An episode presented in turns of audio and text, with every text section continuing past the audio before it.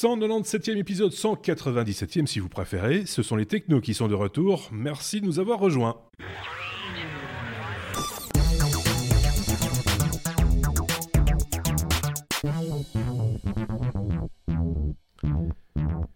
Un épisode euh, qui sera sans doute plus court que celui de la semaine passée. Il paraît qu'on a des joggeurs qui, qui ont fait des crises d'apoplexie euh, durant leur course.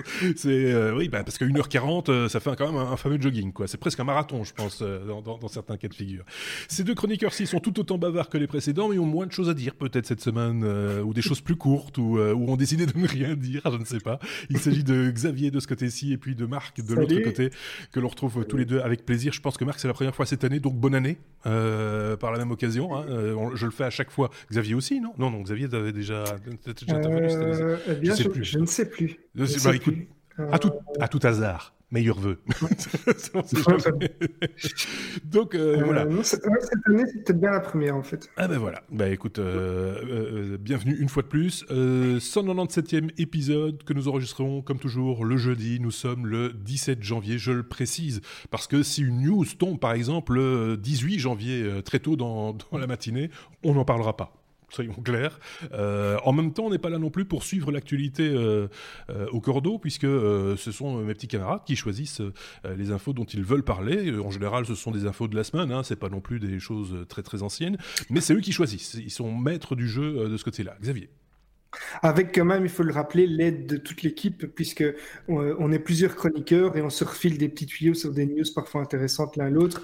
Et c'est parfois bien pratique puisqu'on a chacun notre activité sur le côté. On l'avait déjà expliqué. Euh, je crois que j'avais expliqué à un de nos auditeurs par courrier, je pense, euh, parce qu'ils se demandaient comment on fonctionnait. Ben voilà, tu as donné une partie de l'explication euh, pour ne rien rater ou en tout cas faire en sorte que euh, ne passe pas à côté d'une information qui pourrait être intéressante, pourrait être capitale, eh bien effectivement il y a un petit un, Slack hein, dans lequel on partage euh, les uns et les autres des, informations qu'on a vues. Donc c'est une veille euh, partagée, on va dire, une veille technologique partagée. Mais c'est quand même les affinités des uns et des autres qui priment sur le choix de ces informations, comme on le verra une fois de plus dans cet épisode. Petit coup d'œil sur le courrier des auditeurs. Je fais référence au courrier des auditeurs parce qu'on nous a fait la remarque. C'est vrai qu'on n'en a plus parlé depuis longtemps du courrier des auditeurs. Voilà, on n'a pas toujours l'occasion d'en parler parce qu'il n'y a pas toujours de réponse à, en donner.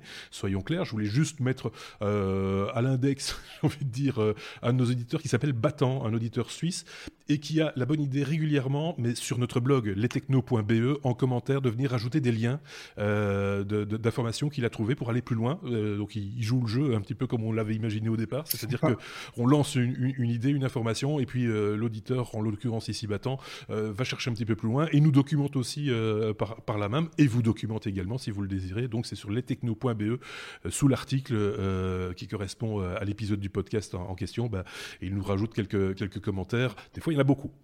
des fois il faut lire beaucoup. Mais bon voilà, c'est comme ça. Il n'est pas le seul. Hein. Ceci dit, il y en a d'autres hein, qui, participent également. sur YouTube par exemple, je sais que vous nous écoutez en podcast, mais vous pouvez également venir nous regarder et éventuellement juste venir commenter aussi sur notre site ou sur notre chaîne YouTube. Là aussi, on a pas mal de commentaires par rapport, par exemple, à l'épisode précédent. Euh, j'avais lancé l'hypothèse que Apple avait ouvert son API euh, Apple Music vers euh, des tiers. par exemple, Bricolo et Mulot me confirme, me confirme, ça doit être un pseudonyme, me confirme que c'est effectivement le cas. C'est ouvert vers Amazon pour l'intégration dans les matériels Alexa, par exemple. c'est une information qu'il nous a ramené également. Il y avait une question sur un ancien hors-série concernant Sonos, euh, une question qui s'adressait plutôt à, Bruno, puisque c'est lui qui avait traité du sujet, euh, par rapport à la qualité sonore entre deux appareils, le Play One et le One. Bruno, là aussi, a donné sa réponse. Évidemment, c'est son sentiment. Donc, il ne faudra pas nous en vouloir si c'est ses oreilles à lui qui ont jugé. Hein. donc, voilà. quoi d'autre bah, Quelqu'un nous a fait une remarque par rapport à EcoSpot, puisqu'on parle d'Alexa, et EcoDot. Il nous disait qu'ils étaient disponibles en Belgique mais pas euh, écho actuellement, c'est juste le contraire en fait. Euh, j'ai été vérifié, on a répondu là aussi euh, en commentaire, parce qu'on rajoute aussi des informations des fois en commentaire de, de vos commentaires sous chaque épisode dans la chaîne YouTube.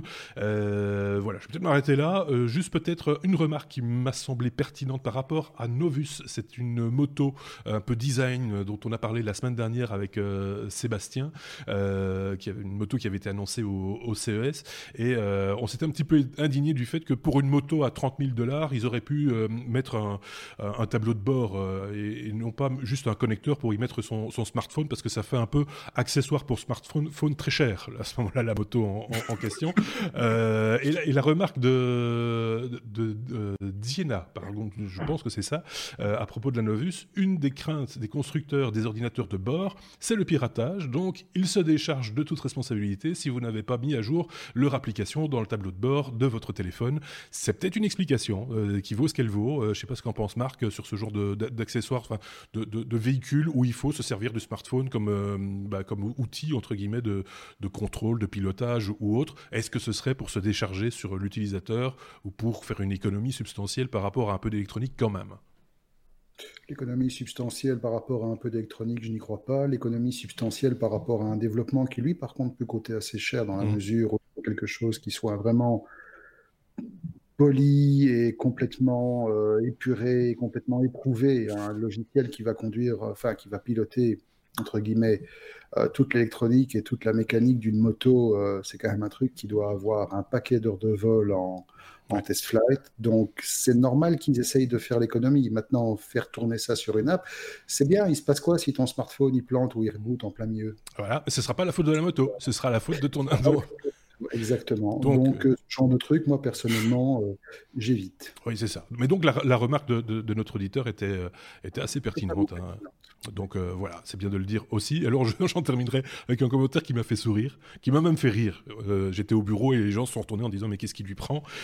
Sur un ancien hors-série, un vieux vieux hors-série de Sébastien où il avait présenté une caméra endoscopique. Il y a quelqu'un qui a mis vous, vous êtes zéro, blabla, nul. Et j'ai répondu nous aussi, on vous aime. Oui. C'était voilà. à un moment donné, avec de tels arguments, c'est difficile de suivre. Hein. Il faut, faut, reconnaître que euh, on peut en discuter, mais il faut, laisser, les gens s'exprimer. Il ne faut pas brimer les gens. Je suis pour. Je suis pour. D'ailleurs, n'hésitez pas, les pouces vers le haut. Abonnez-vous aussi sur notre chaîne YouTube ou sur les plateformes de podcast si vous nous écoutez euh, en podcast. N'hésitez pas également euh, à mettre des petites étoiles, etc. C'est notre seul salaire. On ne gagne pas d'argent en faisant ça. On ne fait qu'une seule chose, c'est s'amuser et essayer de faire en sorte que vous nous accompagniez chaque semaine. Voilà qui est dit. On commence avec la lettre A comme Amazon et c'est euh, Marc, je pense, hein, qui, s'y colle. Amazon qui veut se lancer dans le cloud gaming. Il va falloir un peu nous expliquer le cloud gaming, même si je pense que la plupart de nos auditeurs savent un peu de quoi il s'agit. Euh, malgré tout, il y a quelques références à, se remettre un petit peu en tête peut-être dans, dans ce domaine, non? Ben, le cloud gaming, c'est quelque chose qui a forcément le vent en poupe dans le moment présent, vu que tout est axé sur le cloud. On avait déjà la vidéo dans le cloud, on avait déjà le stockage dans le cloud, on avait déjà le, comme, la puissance de traitement dans le cloud. Ben, maintenant, le cloud gaming est une tendance qui est en train de monter de plus en plus. Et on en a déjà parlé ici d'ailleurs, on a déjà parlé de Shadow. Vous vous rappelez Shadow? Ce, PC euh, ce PC dans le cloud qui vous est proposé par une petite boîte française, enfin petite boîte plus petite, si petite que ça, qui s'appelle mmh. Blade et qui met à votre disposition une machine surpuissante avec un processeur de la mort, une carte graphique euh, énorme, euh, de la mémoire et tout. Et en fait, vous streamez tout sur un petit client ou dans une application sur votre machine.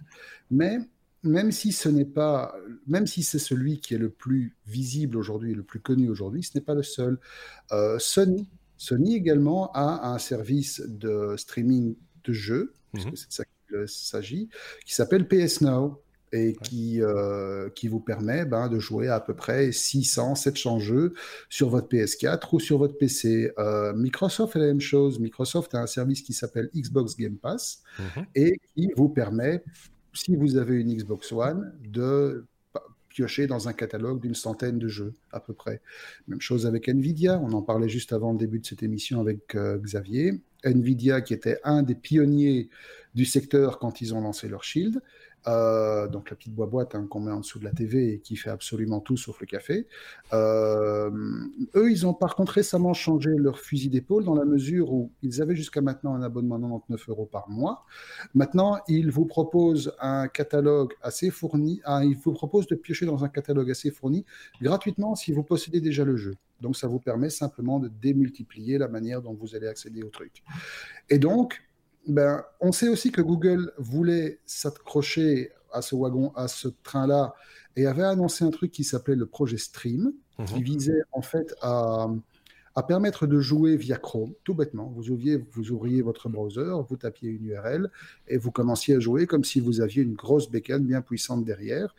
Euh, Microsoft a retravaillé son projet euh, Xbox Game Pass, est en train de mettre en place quelque chose qui s'appelle Microsoft X Cloud, qui est en fait également un système de streaming euh, qui va être décliné sur diverses plateformes. Euh, et donc, quelque part, c'est un peu logique qu'Amazon veuille se, se, raccrocher aussi. Et d'ici 2020, il pourrait, encore une fois, c'est inconditionnel, euh, il pourrait mettre en place son propre service. Alors, ça a quand même du sens dans la mesure où, bah, d'abord, il y a une petite, euh, une petite annonce qui est passée dans la presse internationale euh, et qui fait notamment état du fait que deux ou trois personnes avec des postes assez stratégiques dans le cloud justement et dans le gaming ont rejoint les rangs d'Amazon il n'y a pas longtemps.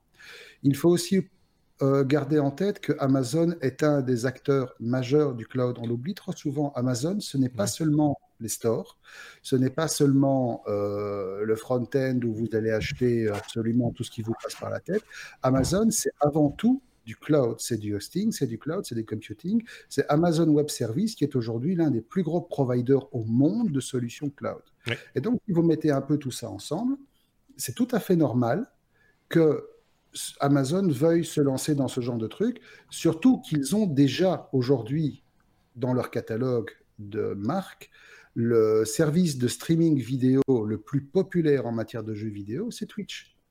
Twitch a été racheté en 2014 par Amazon pour plus d'un milliard d'euros. Mhm. Donc ils ont vraiment une solution qui commence à être la plus complète possible et mettre au-dessus de tout ça un système de streaming cloud, que ce soit pour du, pour du jeu ou pour de l'applicatif, ça aurait tout à fait du sens. Ça compléterait une offre qui a déjà Amazon Music, Amazon Video, on aurait Amazon Cloud pour le jeu aussi à suivre, comme tu le dis. Peu de gens le savent, hein, mais que quand ils regardent Netflix, par exemple, les, vidéos qu'ils regardent sont euh, souvent euh, en majeure partie sur les, serveurs d'Amazon, en fait. Hein, euh, et c'est pas les seuls, d'ailleurs, soyons, clairs.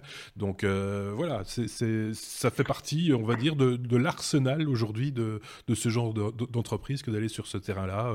on va voir quel va être le succès. Ceci étant dit, puis après, je donnerai la parole à, à, Xavier qui a levé le doigt, très scolairement. c'est, que, c'est qu'avec Twitch, ils ont déjà une communauté de gamers à, portée de main, j'ai envie de dire. Hein, puisque quand, en plus, quand on est Amazon Prime, donc on paye un petit, un petit supplément euh, annuel, on a accès à certains, certains euh, bonus, entre guillemets, où, euh, où on peut faire plaisir à des chaînes Twitch de, de, gamers et, et, moins de les financer de cette manière-là. sans aller beaucoup plus loin, parce que ce sera l'occasion un jour peut-être d'en parler, mais nous, on n'est pas sur Twitch, donc c'est un petit peu, un petit peu difficile. D'autres oui, oui, pour, pour, pour le poker. Pour le poker. Ah bah oui, il y a par exemple. Je, suis, je suis, je suis parfois des joueurs qui, qui jouent, euh, qui jouent au, poker pour voir les, les, la stratégie. Je sais c'est pas pour les jeux vidéo, il n'y a pas que des jeux. Il y a des jeux d'échecs, euh, il y a des joueurs d'échecs, il y a des, des, des, joueurs de poker, il y a. Il y a des dessinateurs. Il y a, vraiment un peu il y a des, dessinateurs de bande dessinée ou autres, et on peut, c'est passionnant parce que c'est, on peut rester devant euh, quelqu'un comme ça qui, qui griffonne au dessin. Quand je dis griffonner, c'est péjoratif, mais qui, qui dessine, quoi. Euh, et, c'est très amusant et, euh, et, ça passe le temps. Et puis voilà, c'est, c'est, voilà. c'est, une particularité, de, une des particularités de, de Twitch, c'est cet aspect direct, vie en direct, etc. Au-delà du jeu vidéo aussi, tu fais bien de, de le préciser. Je pense qu'on a fait le tour de cette news, Marc, ou tu avais un truc à rajouter? Non, non, on a fait le tour. Pour ah, moi, par contre, Xavier n'a pas fait le tour encore. Il a, fait demi-tour mais je voulais, je voulais réagir juste sur un point, c'est que euh, l'annonce de ces services de streaming de jeux vidéo, à mon avis, va, devrait commencer à faire un petit peu peur aux fabricants de consoles de jeux. Euh, et d'ailleurs, c'est peut-être pour ça que Microsoft aussi commence à s'y mettre, euh, puisqu'ils ont la, ils ont la Xbox, puisque au final, il y aura bientôt probablement plus de raisons d'avoir une machine euh, une console de jeu avec toute la puissance mmh. embarquée euh, dans, dans, son salon, puisqu'on va, on va centraliser finalement euh, toute la puissance dans des gros serveurs, et donc on va plus seulement afficher et, télécharger, donc streamer ce, ce genre de choses, même s'il y en a Et pas uniquement, euh, les, même les jeux mobiles, hein, on peut s'inquiéter aussi de, ça, parce que finalement Shadow, si je dis pas de bêtises, Marc, ça peut fonctionner aussi sur un, sur un téléphone portable. Euh, donc, ça, peut téléphone, ça peut télécharger, ça peut télécharger, ça peut fonctionner sur pas mal de, de plateformes, pour autant que tu aies simplement la puissance nécessaire pour afficher l'image remote. Par contre, je rebondis rapidement sur ce que Xavier dit, je suis pas mmh. d'accord avec ça, dans la mesure où là, encore aujourd'hui, la console permet d'avoir une expérience de jeu qui n'est pas tributaire d'une connexion Internet. Si tu n'as pas de connexion Internet, toutes les offres de cloud gaming, tu peux pas faire grand-chose. Oui, mais, mais la majorité des jeux... À partir du moment où tu veux une connexion de qualité, mmh. c'est-à-dire quelque chose qui est capable de streamer du 4K à 60 images secondes, ça reste quand même de la grosse connexion qui n'est pas encore répandue partout. Par contre, tu as une PS4 qui est capable de débiter de la 4K à 1000, à, ou une console, la PS5, elle est annoncée comme étant un monstre absolu. Mmh. Voilà, on commence déjà à parler de consoles qui seront capables de délivrer du 8K à 120 images secondes. Je vois pas trop le genre de connexion Internet grand public qui va permettre de suivre avec ça. Oui, c'est un argument, on peut l'entendre aussi, euh, soyons clairs. Mais il y en aura pour tous les goûts, en fait, hein, en bout de course. Euh, pour les jeux très poussés, effectivement. il y en aura pour tous les goûts et pour tous les usages. Donc, euh, c'est tant mieux pour les utilisateurs que nous sommes. Enfin, moi pas, je, joue très très peu aux jeux vidéo, soyons clairs. Mais, mais voilà, c'est intéressant je crois que principalement, ce genre d'offres, et notamment celle de Shadow, donc celle de Blade, s'adresse à des joueurs qui veulent avoir accès à des machines de compétition qui ont des très très très très très grosses configurations. Mmh sans devoir mettre la main à la poche pour avoir la machine chez eux. Mais justement, ce sont des gens qui veulent pouvoir pousser euh, des, Assassin's Creed ou des Destiny dans leur dernier retranchement. Les, voilà, les, les framerates les plus, les plus, euh, les plus élevés. Ça s'adresse pas forcément à ceux qui font du casual gaming, hmm. où là, ce sont des jeux qui finalement pourraient être installés sur des configurations relativement modestes. C'est ça. Ok, bon, bah, je pense qu'on a bien fait le tour de, pour le coup hein, là, de, cette, de cette question. Amazon donc se lance dans le cloud gaming, c'est noté. On n'a pas fini avec Amazon. Une fois de plus, ah, comme Amazon, c'est toujours Marc qui en parle. On, passe, on, passe, on parle du fameux euh, Dash Button. On se rappelle de ce bouton que l'on pouvait euh, coller sur, euh, sur sa machine à laver, par exemple. c'est de là que vient son nom, hein, en fait. Tiens, il me manque de la poudre à lessiver, je pousse sur le bouton. C'est un accent à la con que je ne sais pas d'où il vient, que je viens de faire, mais, mais, mais, mais, voilà. que se passe-t-il avec ce, ce fameux bouton qui se retrouve inutilisable dans certains cas? Eh ben déjà, pour l'instant, tu viens de tu viens de prostituer. Tu viens de provoquer, le, le, suicide de Madame, euh, de Madame, je sais pas comment. Je... D'où t'as sorti cet accent Je ne sais pas. Je, je, sors des accents comme ça. Ça fait. C'est chaque fois que Xavier est là. Je ne sais pas pourquoi. Il, il, il, il m'inspire. Madame Pichot, il fouille les autres. Madame Pichot. C'est Madame Pichot. Je sais pas. C'est Madame Pichot qui a peu de, qui a, peu de dash. Voilà. Ben, en tout cas, bientôt. Si elle a déménagé en Allemagne, ça va lui poser un gros problème. Parce qu'en oh. Allemagne, l'utilisation des boutons Dash a été interdite par la justice allemande. Rien moins que ça. Et de manière à ce que Amazon ne puisse pas faire grand-chose. Parce hmm. que, voilà, l'Allemagne a clairement précisé à la firme que faire appel ne servira absolument à rien. On va quand même peut-être rappeler rapidement pour ceux qui débarqueraient de notre galaxie ce que sont les dash buttons. Oui, c'est le bouton, le bouton dash. le principe d'Amazon, c'est de trouver l'un des principes d'Amazon, l'un de ses business models, c'est de trouver le moyen de vous faire acheter sans réfléchir. Mmh Et donc, pour acheter sans réfléchir, il faut développer des, ce qu'on appelle euh, des comportements instinctifs. Et le comportement le plus instinctif qui existe, c'est le petit bouton sur lequel on appuie quand on a un besoin qu'on doit satisfaire absolument. De ça est né ce petit bitonio improbable qui a la taille d'un d'une sonnette de porte, grosso modo, c'est ça, que vous collez n'importe où. Mmh. Et un bouton est associé à un produit dans le catalogue Amazon. Et donc, en appuyant sur le bouton, vous commandez une quantité prédéfinie, quantité que vous déterminez via une interface web euh, qui rassemble tous vos petits bitoniaux. Et vous êtes en manque de lait, clac, vous appuyez, vous avez 10 briques de lait qui sont commandées. Vous êtes en manque de PQ, clic, vous appuyez, vous avez 50 rouleaux de PQ qui arrivent. Si je puis me permettre, je pense quand même que l'acte d'achat doit être confirmé par euh, un, envoi de. Au-delà d'un certain montant, au-delà d'une certaine quantité, je pense. Je, pense je, crois, je me trompe peut-être, mais il me semble que tu peux déterminer un seuil en dessous duquel la confirmation n'est pas nécessaire. C'est comme l'achat en one-click euh, dans ah Amazon tu peux faire un one-click, tu ne dois, rien, dois rien confirmer du tout à part Voilà, tu cliques, c'est fait, terminé. Euh, au début, je me rappelle par contre avoir vu des articles comme quoi il y a des gosses qui avaient trouvé le truc assez marrant et les parents sont ramassés.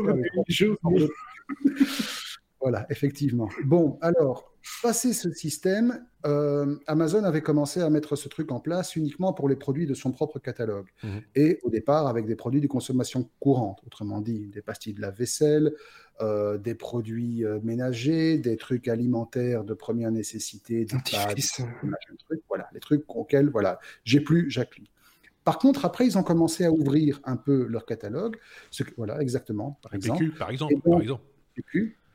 Et donc, ils ont commencé à ouvrir leur catalogue et leur API et leur système à des entreprises tierces, ce qui fait que maintenant, tu peux acheter à peu près ce que tu veux avec le petit bouton.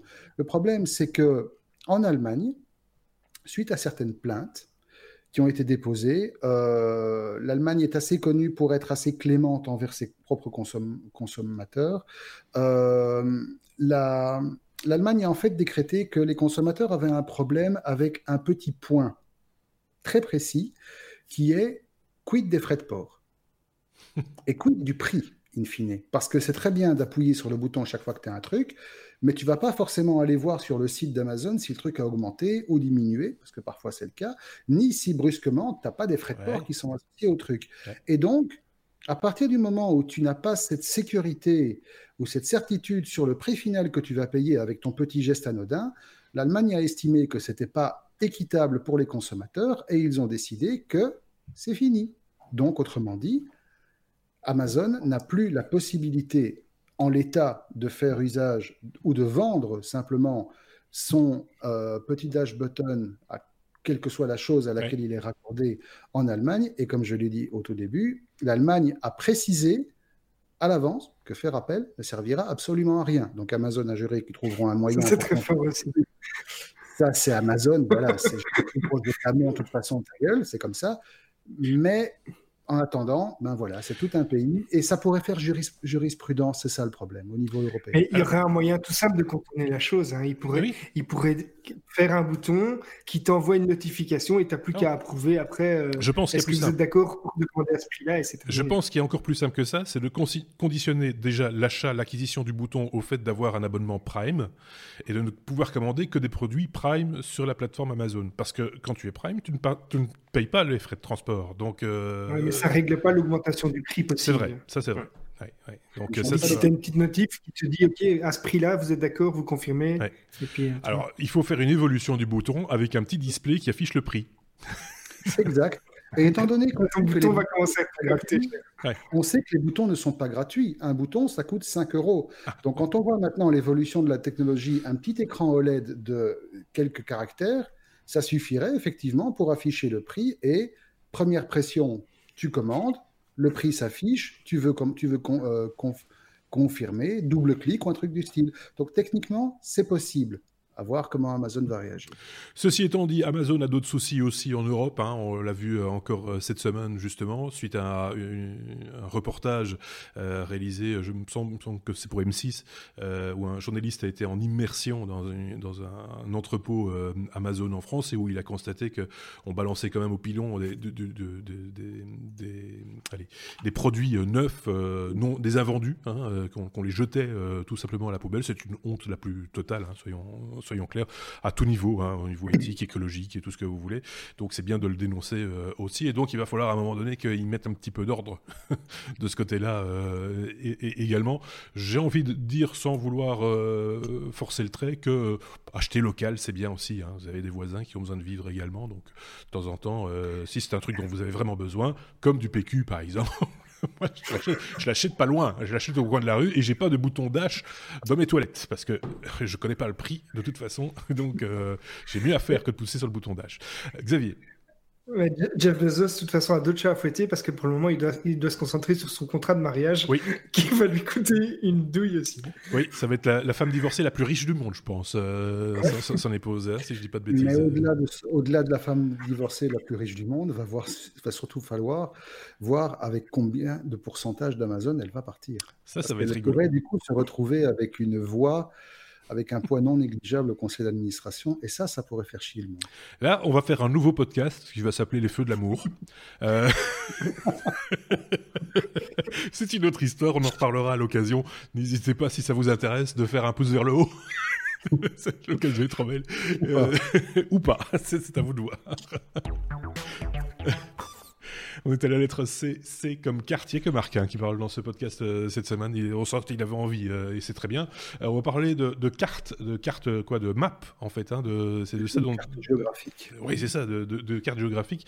Euh, DuckDuckGo qu'on connaît mal par chez nous finalement. Hein, et on va en reparler. Troc OpenStreetMap qui est la version ouverte, un hein, libre, logiciel libre de, la cartographie pour un opérateur, c'est un peu inattendu pour, pour le coup. Mais disons que l'opérateur en question, on l'attendait pas vraiment. Alors, on va peut-être d'abord commencer par rappeler ce qu'est DuckDuckGo. Oui. Parce que, comme tu dis, on ne le connaît pas forcément très bien.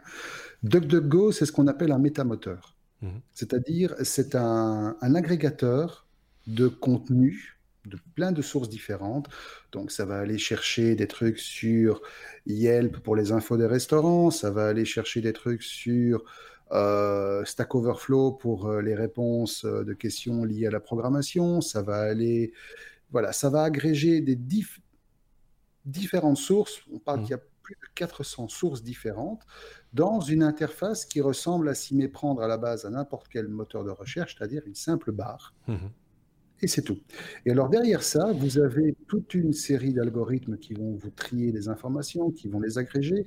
Donc c'est un moteur, un méta-moteur de recherche qui a comme particularité de mettre en point d'orgue de son fonctionnement l'absence totale de flicage. à l'image, si je puis me permettre, de Quant en France, euh, c'est un peu la même idée, hein, la même philosophie. Exactement. Ce sont des métamoteurs voilà, qui, qui s'affranchissent de tout flicage. Autrement dit, si vous faites des recherches sur des sujets précis, la nature de vos recherches ne va pas être conservée dans les logs. Dans certaines mesures même, votre adresse IP ne va même pas être loguée dans ce qu'ils enregistrent. Mhm. Ils vont effectivement quand même conserver certaines informations de base pour améliorer leur service et pour pouvoir dégager des tendances globales, mais ça va être des données de type anonyme. Mhm. Donc, c'est effectivement un des moteurs qui vaut la peine d'être utilisé il y en a d'autres. Hein. Il y a Cirx, par exemple, qui est un excellent moteur aussi, qui permet d'aller beaucoup plus loin dans la personnalisation, mais qui demande un peu d'investissement aussi. Il y a Quant, Marc le disait, qui est une mmh. alternative française et qui commence vraiment à, prendre beaucoup d'ampleur, euh, à tel point, par exemple, que Quant avait fait un partenariat assez sympathique avec Firefox. C'est aussi un truc assez sympa. Et si je peux réagir, ils ont, j'ai découvert ça tout à fait par hasard. Ils ont une version très sympa pour les parents il y a une version du moteur de recherche pour les enfants qui est vraiment très sympa. J'ai regardé rapidement, c'est bien fait. Bien. Oui, exactement. Ça vaut la peine. Voilà.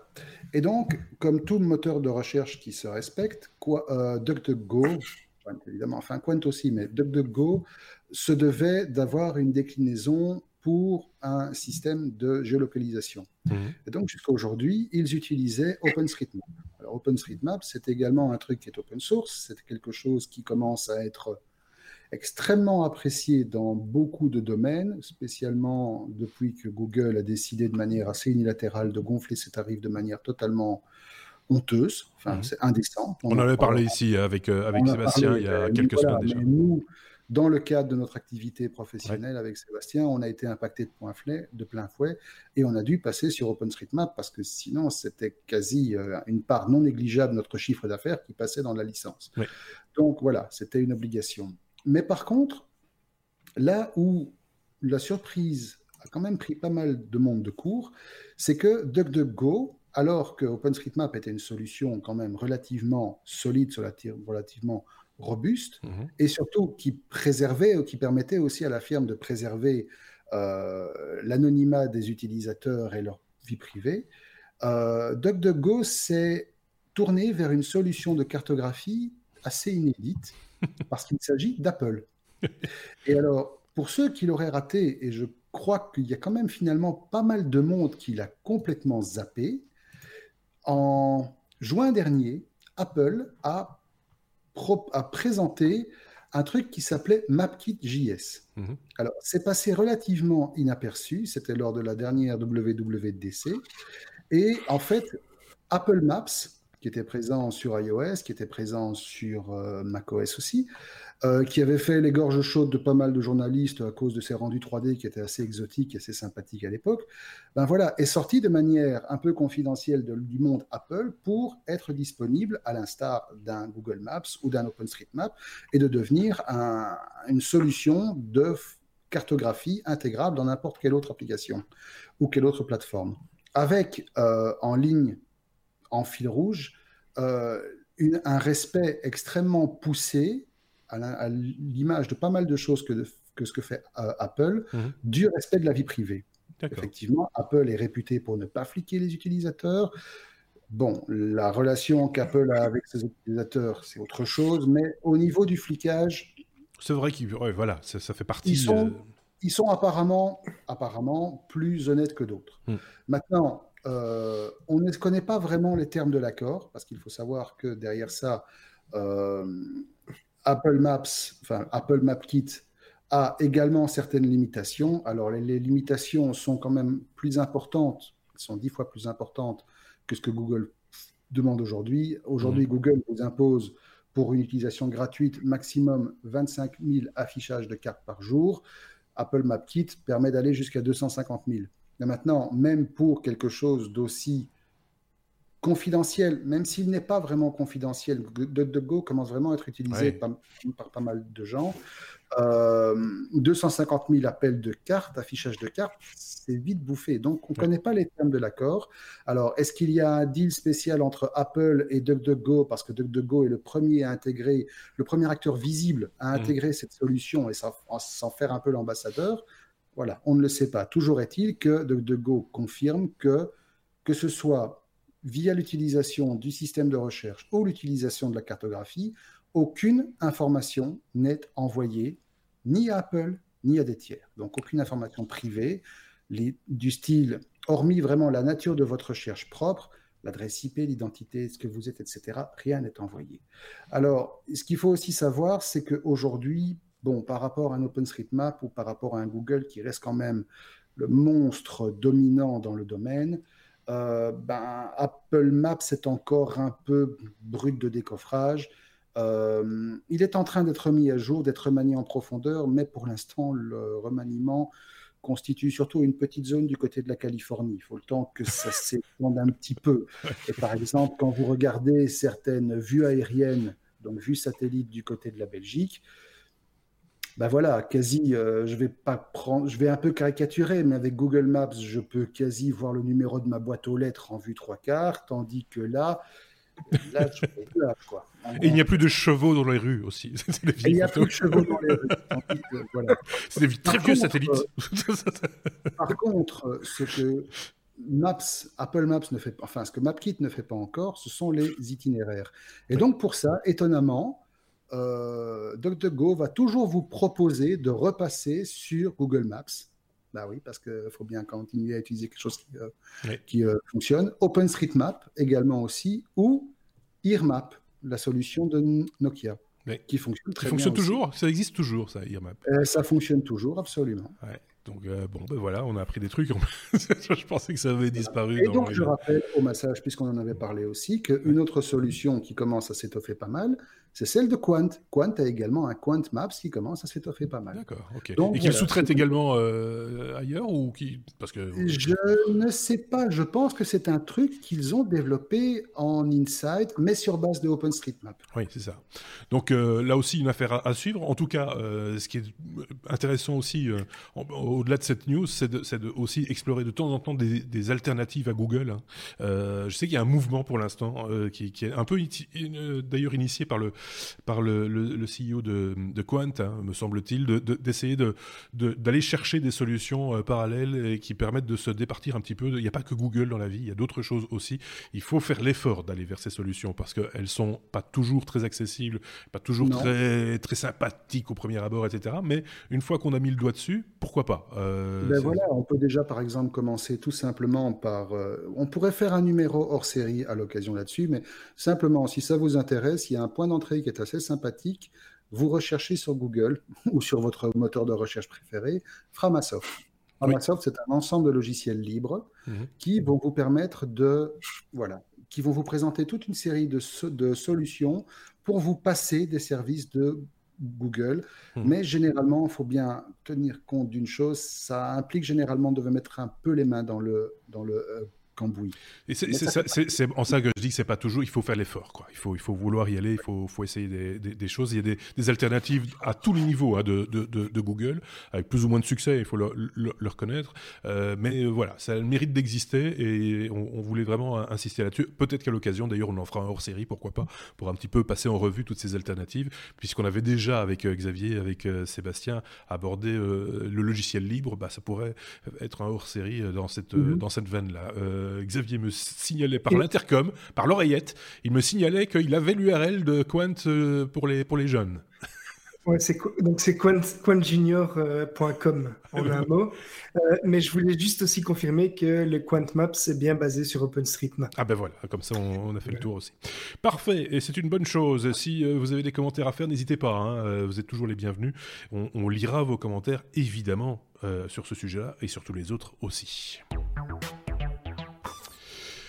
Euh, j'ai l'impression, on avait dit que cet épisode allait être euh, plus rapide, plus. Un petit doute. un petit doute. Comment ça s'est soufflé là bah, écoute, à la lettre C, je pense que. Voilà, c'est ça. On attaque une côte. Euh, C, C comme CES ou comme carte encore, mais carte SD cette fois-ci, Xavier. on, parle de Lexar qui propose une carte SD. Alors là, c'est pour les grosses photos ou les grosses vidéos. Voilà. c'est ça.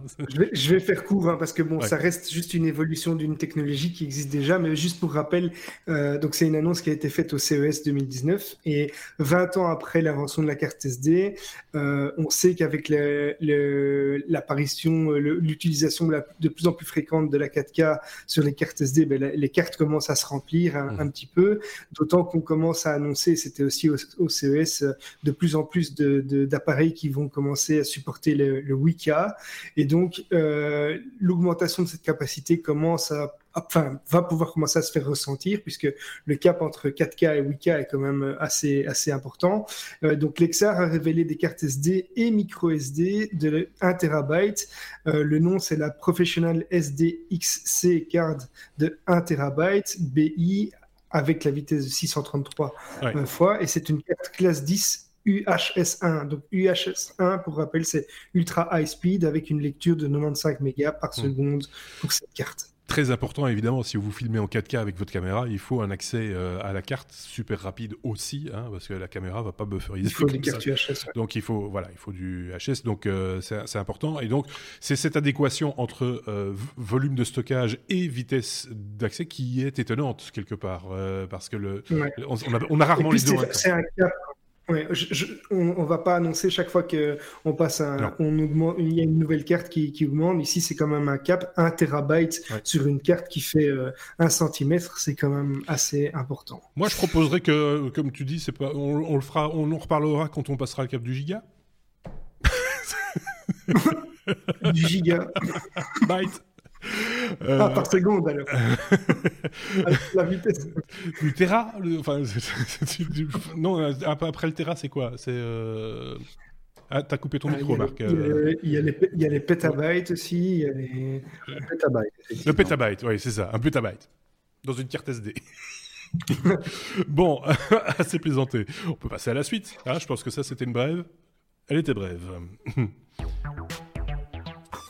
E comme espace. Nous allons euh, prendre de la hauteur avec Xavier toujours. Euh, on va parler du, Strato Launch euh, qui a fait un pas de plus vers, vers sa, certification. Il faut rappeler ce que c'est le Strato Launch, évidemment. Donc c'est un projet, c'est un projet qui a été lancé en 2011 par Paul Allen, le cofondateur de Microsoft, et qui est en fait le plus gros avion du monde avec une envergure de 117 mètres.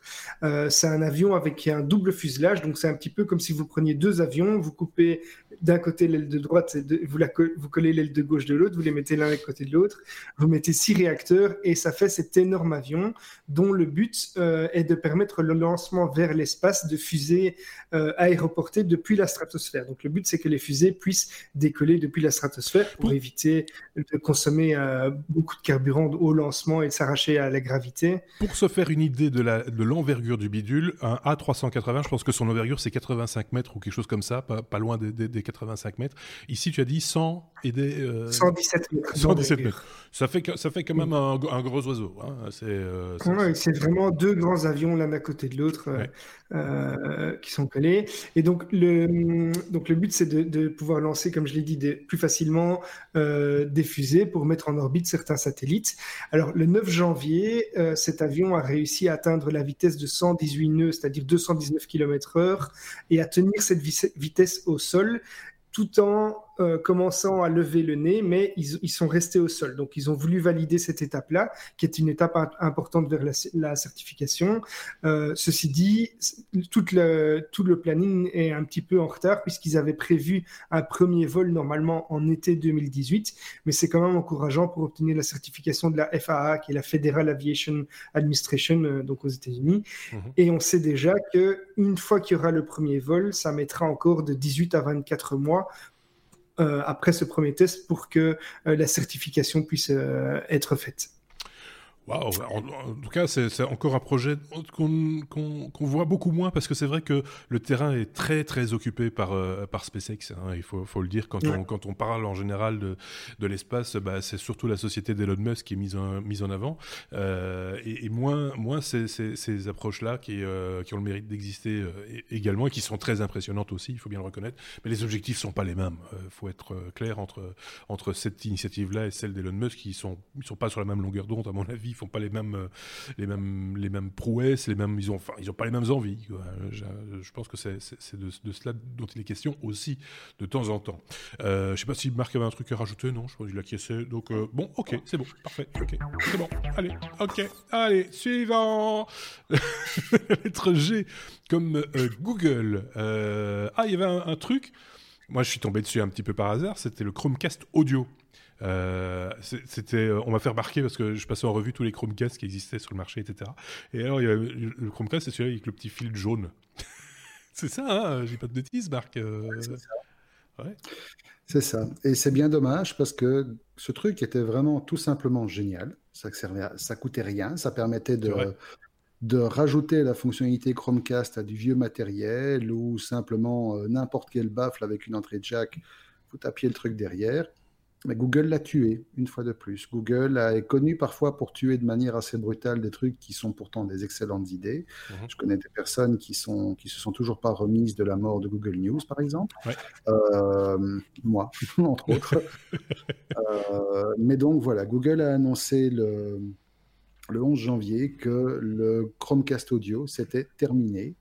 Donc effectivement, c'est très dommage parce que c'était un truc qui avait une réelle utilité. Euh, on ne peut pas forcément vouloir acheter un ampli, un nouvel ampli parce qu'on a envie de lui coller un fil à la patte. Euh, mhm. c'était vraiment pratique. Euh, Google garde de toute façon au catalogue la Chromecast et la Chromecast Ultra, mais elles qui permettent de se connecter avec une prise HDMI, plus de mmh. jack. Hein, pour le rappel, la petite Chromecast audio, elle avait juste deux entrées, une entrée micro USB pour l'alimentation et une entrée jack pour la sortie vers ben, soit du jack, soit du kinch, soit ce que vous vouliez. Euh, maintenant, c'est un peu compréhensible dans la mesure où tous les assistants qui sortent aujourd'hui euh, commencent à intégrer une fonction Chromecast, donc notamment les Google Home Mini, les Google Home, etc. Mhm. On commence également à voir, mais ça reste encore confiné aujourd'hui dans un positionnement qui est relativement haut de gamme. Toutes les enceintes connectées embarquent généralement une fonctionnalité soit AirPlay, soit Chrome, euh, Chromecast. Mais ce petit bidule coûtait 39 euros, c'était pas si cher que ça. Et c'était quand même bien pratique. Alors, quand j'ai vu l'annonce, moi personnellement, j'ai vu passer en même temps, mmh. parce que sur le temps, il a été bradé pendant quelques jours à 15 dollars sur le site de Google. Évidemment, impossible de s'en procurer un, parce mmh. qu'à ce prix-là, le truc a été décimé en quelques heures. Il est revenu maintenant au prix de 39 dollars, mais est sold out, il n'est plus disponible. Et ce matin, je l'ai vu passer, comme par hasard, sur iBoot. Alors, si vous ne connaissez pas iBoot, petite parenthèse, c'est un site d'enchères euh, qui existe dans de multiples pays européens. Nous, notre URL de base, c'est à nous, c'est iBoot.be. Et vous vous inscrivez à une liste où vous téléchargez l'app et tous les jours, vous recevez le matin une liste de trucs euh, improbables. Ça va de la, télé 4K euh, 75 pouces à la paire de godasses ou à la montre. ou Voilà, c'est des trucs qui sont totalement sans aucun lien les uns avec les autres, mais c'est des prix cassés. Et ce matin, j'ai vu passer des Chromecast audio à 20 euros. J'en ai pris deux en me disant ça peut toujours servir. C'est ce truc qui ne seront jamais inutiles. Mhm. Voilà. Je tiens à signaler quand même que euh, ben, à ce moment-là, c'est dans la technologie Bluetooth. Euh, il existe un petit chipset qui coûte 15 euros et, qui peut et, vous pouvez euh, transformer n'importe quel vieux poste de radio pour pour peu que son ampli et son, son haut-parleur fonctionnent encore, le, transformer en, radio euh, Bluetooth à ce moment-là, donc avec une qualité de son qui est un petit peu moindre que ce que vous pourriez avoir par exemple avec des enceintes Sonos, hein, soyons, soyons très clairs, mais malgré tout, ça peut euh, rendre des, petits services euh, également si vous avez un fer à souder et pas de main gauche. En gros, c'est ça l'idée. pas de... Et si vous avez deux mains gauches avec un fer à souder, il reste toujours la possibilité de prendre un Raspberry. oui un Raspberry Pi 3, même un Raspberry, euh, un Raspberry 0, ça suffit, ou même un Arduino à la rigueur, si vous avez. Et de transformer ça en Chromecast. Il y a des districts qui existent et des solutions quasi clés en main. Mmh. Au bout de 2-3 heures, vous avez un truc qui fonctionne très bien. On avait à l'époque fait une petite, euh, un petit HS là-dessus. Si vous avez une TV qui est euh, équipée, enfin d'origine avec Android TV, Android TV équipé dans la TV fait aussi Chromecast, hein, si je dis pas de bêtises. Oui, et tous les, toutes les box qui contiennent Android TV, comme la Mi Box, comme la Shield, font aussi Chromecast. C'est un peu de moins vrai. J'ai testé il n'y a pas longtemps et c'est pas toujours euh, équipé. Le, le, le, Chromecast built-in n'est pas toujours installé euh, avec la distribution. Je sur les trucs qui sont plus ou moins officiels, pas sur les trucs qui terminent comme Calport parce que ça ne code pas digital normalement. Merci. voilà.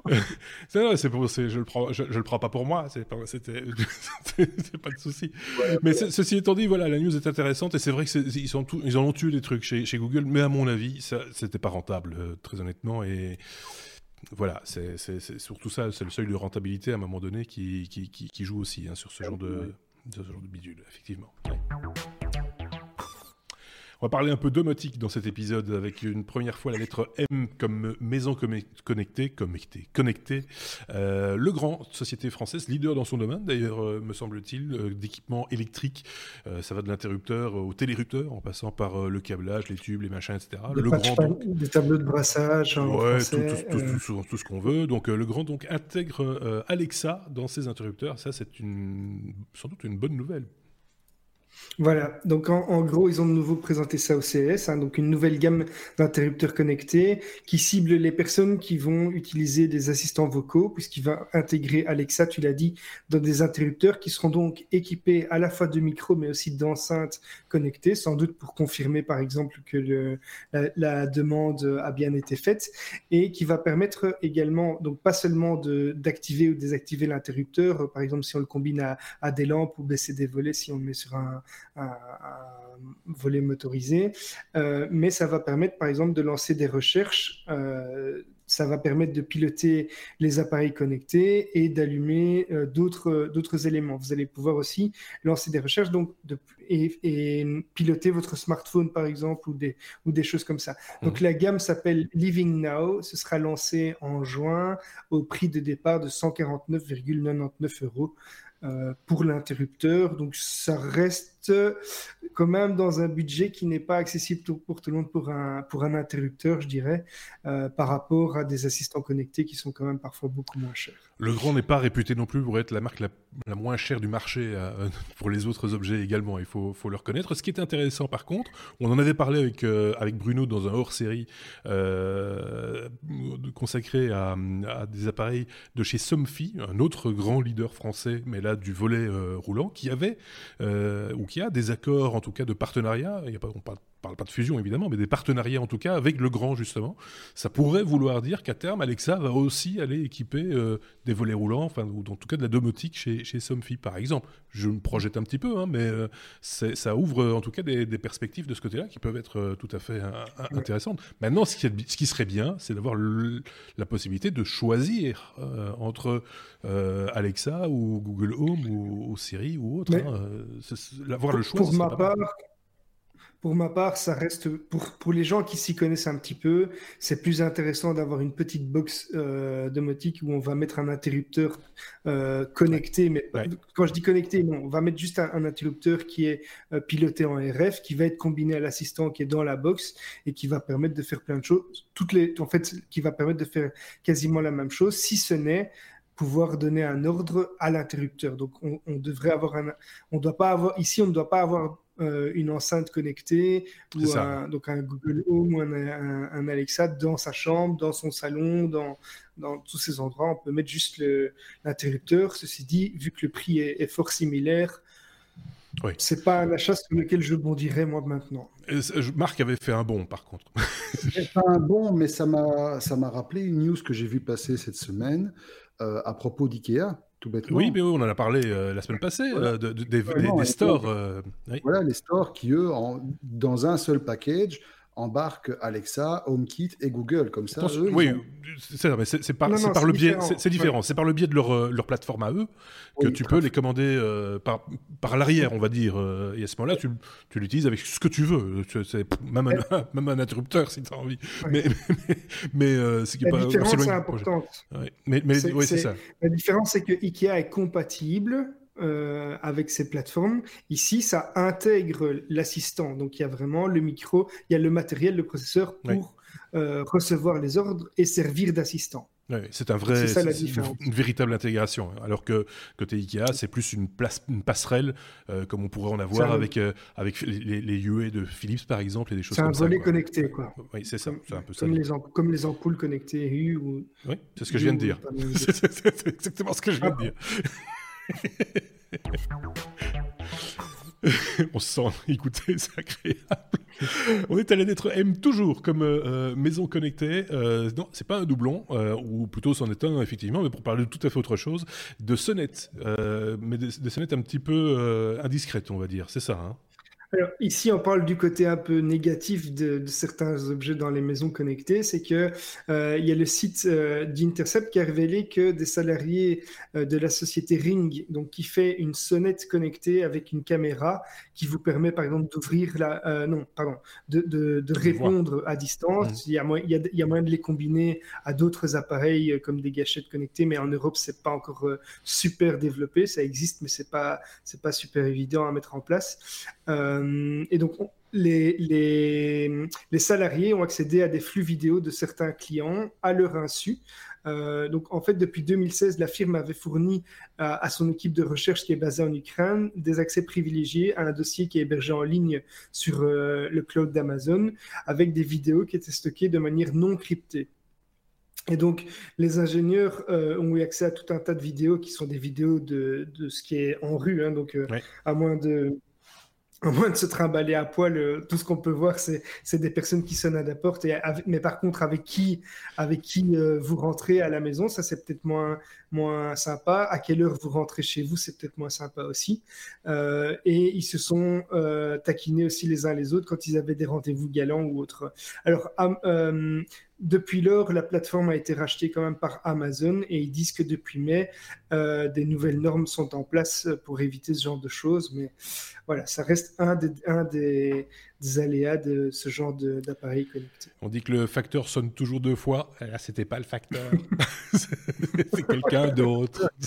Parfois, le facteur, il ne fait pas que sonner. Parfois, il lèche aussi. ah oui, c'est très sérieux. Vous n'avez pas vu cette histoire Alors, je veux, je veux une explication tout de suite. Aux États-Unis, il y a une petite vidéo qui a, qui a fait le tour de pas mal de réseaux sociaux ces derniers temps, qui est devenue un peu virale. C'était un peu le buzz où un monsieur a posté la vidéo de sa caméra de sonnette, tout bêtement. Mhm. Et en fait, sur la caméra, on voit un type qui débarque vers, je sais pas moi, 2-3 heures du matin et qui pendant 3 heures, 3 heures, va lécher la sonnette. oui. Trois heures Trois heures. Pendant trois heures, il y a un type qui va, avec application, lécher amoureusement la sonnette. Et puis il va partir, il va aller faire un tour, il va revenir. De voilà, je sais pas. Sociologiquement, ce genre de truc est fascinant. Oui, mais enfin, euh, est-ce qu'on a le fin mot? Euh, Il y avait une raison. Enfin, ben, Apparemment, le type avait des cases en moins. Donc, euh, ah, tu m'étonnes. il y a des petits de quoi? Qui sommes-nous pour juger? Oui, c'est ça. Non, non, ce monsieur, il aime le sonnette, il aime le sonnette. Oui, le sonnette. Bon, d'accord. Merci pour cette information capitale. Ça veut dire que ça remonte le niveau automatiquement de ce podcast, j'ai envie de dire. Hein? Les pouces vers le haut, les étoiles. Merci. Un petit lien, Marc, si jamais tu veux, tu veux mettre euh, ça à l'écran euh, ou quoi, mais. Non. Et, les, propriétaires ont quand même dit qu'ils ont, qu'ils ont désinfecté très très fortement la sonnette avant d'oser la toucher. J'imagine. Ceci étant dit, pour revenir un tout petit peu plus sérieux, euh, ce type de sonnette, est-ce qu'on peut les utiliser chez nous? Parce qu'il me semble que les caméras, quand on a une caméra de surveillance, ne peuvent pas être tournées vers la rue. Normalement, elles doivent être. Euh, voilà, il y a des règles à respecter, euh, je dis pas de bêtises. Alors, Normalement, il y a des oui. Il y, a des règles. Hein. Donc, tu peux normalement pas avoir une caméra qui est tournée vers euh, l'espace public. Donc, mhm. elle doit être redirigée pour ne filmer que la partie privative dans du domicile. Et il y, a des, il y a une législation par rapport à, la durée d'enregistrement euh, également. Donc, en, Belgique, de mémoire, en tout cas, c'était le cas à l'époque où je travaillais un petit peu là-dedans. C'est on pouvait conserver un enregistrement que 30 jours maximum. Euh, alors, pour les caméras, euh, je crois qu'il y a moyen d'enregistrer, mais c'est sur les serveurs de, de, de, Ring, pardon. Euh, quand, et tu n'enregistres pas en permanence, tu enregistres quand euh, il y, a, y, a, la sonnette, donc ça limite déjà pas mal. Et tu es censé mettre ça aussi sur le pas de ta porte et pas filmer le côté rue. Mais donc, ceci dit, voilà. Donc en gros, c'est, tu tombes exactement dans le même type de législation qu'un parlophone, un parlophone classique. c'est, exactement ça. Si ce n'est que, oui, un vidéophone, pardon, si ce n'est que c'est connecté et que donc, au lieu de le voir sur un écran dans ton salon, tu vas le voir sur ton smartphone, par exemple, ou sur un, autre élément. Donc, euh, et tu peux interagir avec et parler avec à, distance. Donc, l'intérêt, c'est, tu es, chez toi au bureau, tu as quelqu'un qui veut faire une livraison. Euh, c'est pas mal. Hein. Tu veux répondre, tu peux dire je suis pas là ou autre, mais tu peux combiner ça, comme je l'ai dit, à d'autres appareils qui permettent d'ouvrir la porte euh, à distance pour aller un petit peu plus loin dans, dans l'interaction. Oui, c'est pas mal pour se faire, effectivement, pour peut-être se faire livrer des choses. On a vu des, des, des, des systèmes de SaaS hein, où euh, on pouvait passer la première porte, déposer le colis et partir. Enfin, voilà. Mais on, parlait d'Amazon. On parlait d'Amazon. Amazon, quand euh, j'ai vu une pub, euh, une, une, annonce il y a quelques temps pour ça, c'est principalement aux États-Unis. Amazon veut lancer une, une sonnette également, enfin, et un ouvre-porte connecté où les, les, clients pourront, les clients Prime hein, pourront mhm. donner un accès euh, au livreur euh, à distance. Et donc le livreur aura l'autorisation de déposer les paquets à l'intérieur. Ce sera sécurisé grâce à une caméra aussi pour mhm. qu'on voit que le gars ne fait que déposer le colis et puis qu'il est parti. Mais ça, ça dans il faut avoir confiance évidemment, mais ça peut être très intéressant pour certaines personnes. On ne peut pas le faire dans n'importe quel pays avec n'importe qui non plus. Il faut à un moment donné, il va falloir faire des, il va falloir des choix. On s'est un petit peu égaré, on s'est un petit peu écarté du, du sujet, mais c'est pas grave. Marc va nous remettre les idées en place avec la lettre S comme euh, shutdown. C'est euh, ce qui se passe pour l'instant aux États-Unis. Hein. On va remettre les choses un petit peu dans, le contexte euh, dans un instant. mais apparemment, ce fameux shutdown bah, crée des problèmes aussi au, site internet, aux, protagonistes du, web, Marc. on va peut-être d'abord rappeler rapidement ce que c'est le shutdown, même si on n'est pas un site politique. Non, non, c'est pas politique, c'est juste une règle aux États-Unis qui, impose ce genre de choses. Qui dit qu'en fait, lorsque le Congrès américain échoue à, rassembler un budget, à sécuriser un budget suffisant pour des opérations qui sont prévues pour être financées par le euh, euh, gouvernement, ben, l'administration va se trouver en état de faillite virtuelle mhm. et va donc cesser tout service à la population à l'exception des services essentiels. Et c'est ce qui se passe actuellement aux États-Unis où on assiste pour l'instant au shutdown le plus long de l'histoire du pays puisqu'il entre aujourd'hui dans, il est entré aujourd'hui dans sa 27e journée. Je pense. je pense qu'il avait déjà été plus long que ça, moi. Il me semble, sous, euh, Obama, il me semble qu'il avait été plus long. Euh, je crois que c'était 21 jours. 21 jours, on est, à 27. Enfin bon, soit, la raison, le, débat n'est pas là. Mm. Mais toujours est-il que, en dehors du fait que cet arrêt des opérations a comme conséquence immédiate que, ben voilà, il y a tout un panel, il y a tout un tas de fonctionnaires américains qui se retrouvent en chômage technique. Mm. que les institutions dont ils dépendent et où ils exercent leur activité sont fermées suite de faute de financement. Il y a toute une série de choses sur lesquelles les, conséquences de ce shutdown vont percoler. Et l'une de ces choses, c'est la sécurisation des sites Internet. Ah Et tout simplement parce que dans les budgets de tous les départements américains, il y a entre autres la sécurisation des sites Internet au moyen des fameux certificats.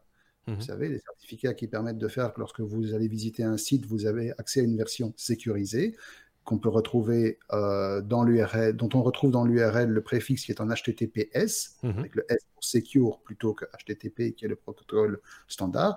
Eh bien, ces, certificats, comme n'importe quel certificat de sécurité, ont des dates d'expiration. Et lorsque les dates d'expiration tombent à échéance, s'ils ne sont pas renouvelés, ces certificats sont invalides et sont caducs. Et donc, dans la majorité des cas, un navigateur moderne, Firefox ou Chrome ou Edge, vont simplement refuser d'aller plus loin et vous affichez un beau message d'erreur. Certains vont vous proposer de mettre une exception en outrepassant le mmh. fait que le certificat est expiré, donc en vous demandant grosso modo de faire confiance vous-même, quelles qu'en soient les, les, conséquences. Mais c'est comme ça qu'aujourd'hui, il y a bah, par exemple certains sites de la NASA, certains sites de juridiction euh, américaine, certains sites qui sont liés au ministère de la Justice ou au ministère de l'économie américaine, qui se retrouvent sans certificat et donc qui finalement, dans, dans une certaine mesure, ne sont plus accessibles par le grand public. Est-ce que ça ne va pas à un moment donné, parce qu'il va falloir quand même, ces, fameuses lois ou règles de shutdown, etc., datent de Mathusalem, euh, pas autant que ça, mais presque. Euh, est-ce qu'ils ne vont pas les faire évoluer à un moment donné pour mettre dans le panier des choses indispensables, utiles entre guillemets, euh, et qui doivent continuer à fonctionner justement ces applications-là? C'est un effet de bord euh, qui, n'existait pas il y a 50 ans. Hein, non, c'est un débat effectivement qui a eu lieu. Et bon, on connaît la lourdeur de la machine administrative de manière générale. L'administration américaine n'échappe pas à cette lourdeur. Donc il faudra un certain temps pour que les choses se règlent. Maintenant il est certain qu'aujourd'hui, dans un contexte où l'outil informatique devient quelque chose de vital et d'essentiel pour une administration, le fait de sécuriser convenablement ah les sites qui permettent aux citoyens d'avoir des services de base, et notamment, on pense quand même ici que l'un des sites qui est touché, c'est le site qui, qui, propose, qui, qui permet, entre autres, aux 38 millions d'Américains qui bénéficient de coupons alimentaires, d'avoir accès à ces coupons. C'est ça, oui. Et voilà, ils sont privés de ça en partie parce mmh. que les services en ligne qui leur permettent d'accéder à ça ne sont plus disponibles. C'est ça. Donc, en cette mesure-là, effectivement, le débat a été lancé et on espère pour les gens qui en bénéficient que ça ne va pas trop tarder à se résoudre les fonctionnaires aussi hein, qui en pâtissent. On, alors on, se plaint pour les sites internet, mais ce sont, il y a des gens qui ont des crédits à rembourser, etc., qui toucheront leur argent un jour. Hein, ils, seront, ils seront payés un, un, jour, mais plus tard. Euh, et, là, dans l'immédiat, ils ont des, des, des, crédits à rembourser, etc. Et, on sait comment ça va aux États-Unis quand tu payes pas euh, tes échéances de crédit. Euh, ça les met quand même au pied du mur d'une manière assez, assez violente pour finalement, justement, un mur. Euh, c'est le pied du mur. Oui, c'est pour un mur. c'est juste pour un mur, enfin un mur à la con, mais bon. Euh, voilà pour ce, ce, sujet. C'est bien de le savoir aussi que des, des, initiatives comme celle-là ou des règles pareilles peuvent avoir des effets euh, un petit peu, un petit peu particuliers sur notre vie numérique à, à tous. On était à la lettre S comme streaming, IMDB Internet Movie Database, hein, je dis pas c'est ça l'acronyme, euh, qui se lance dans, le streaming. Euh, c'est un petit peu inattendu, mais en même temps, c'est peut-être ceux qui sont le mieux placés pour parler cinéma, euh, ou même série, hein, puisqu'il n'y a pas que le cinéma qui est repris dans, dans cette base de données. C'est qui qui nous en parle? C'est Marc, toujours toujours moi, ouais, désolé. Non, mais c'est bien. Euh, non, mais donc voilà, vous connaissez certainement IMDB si vous êtes un temps soit peu intéressé par tout ce qui se passe sur le grand ou le petit écran.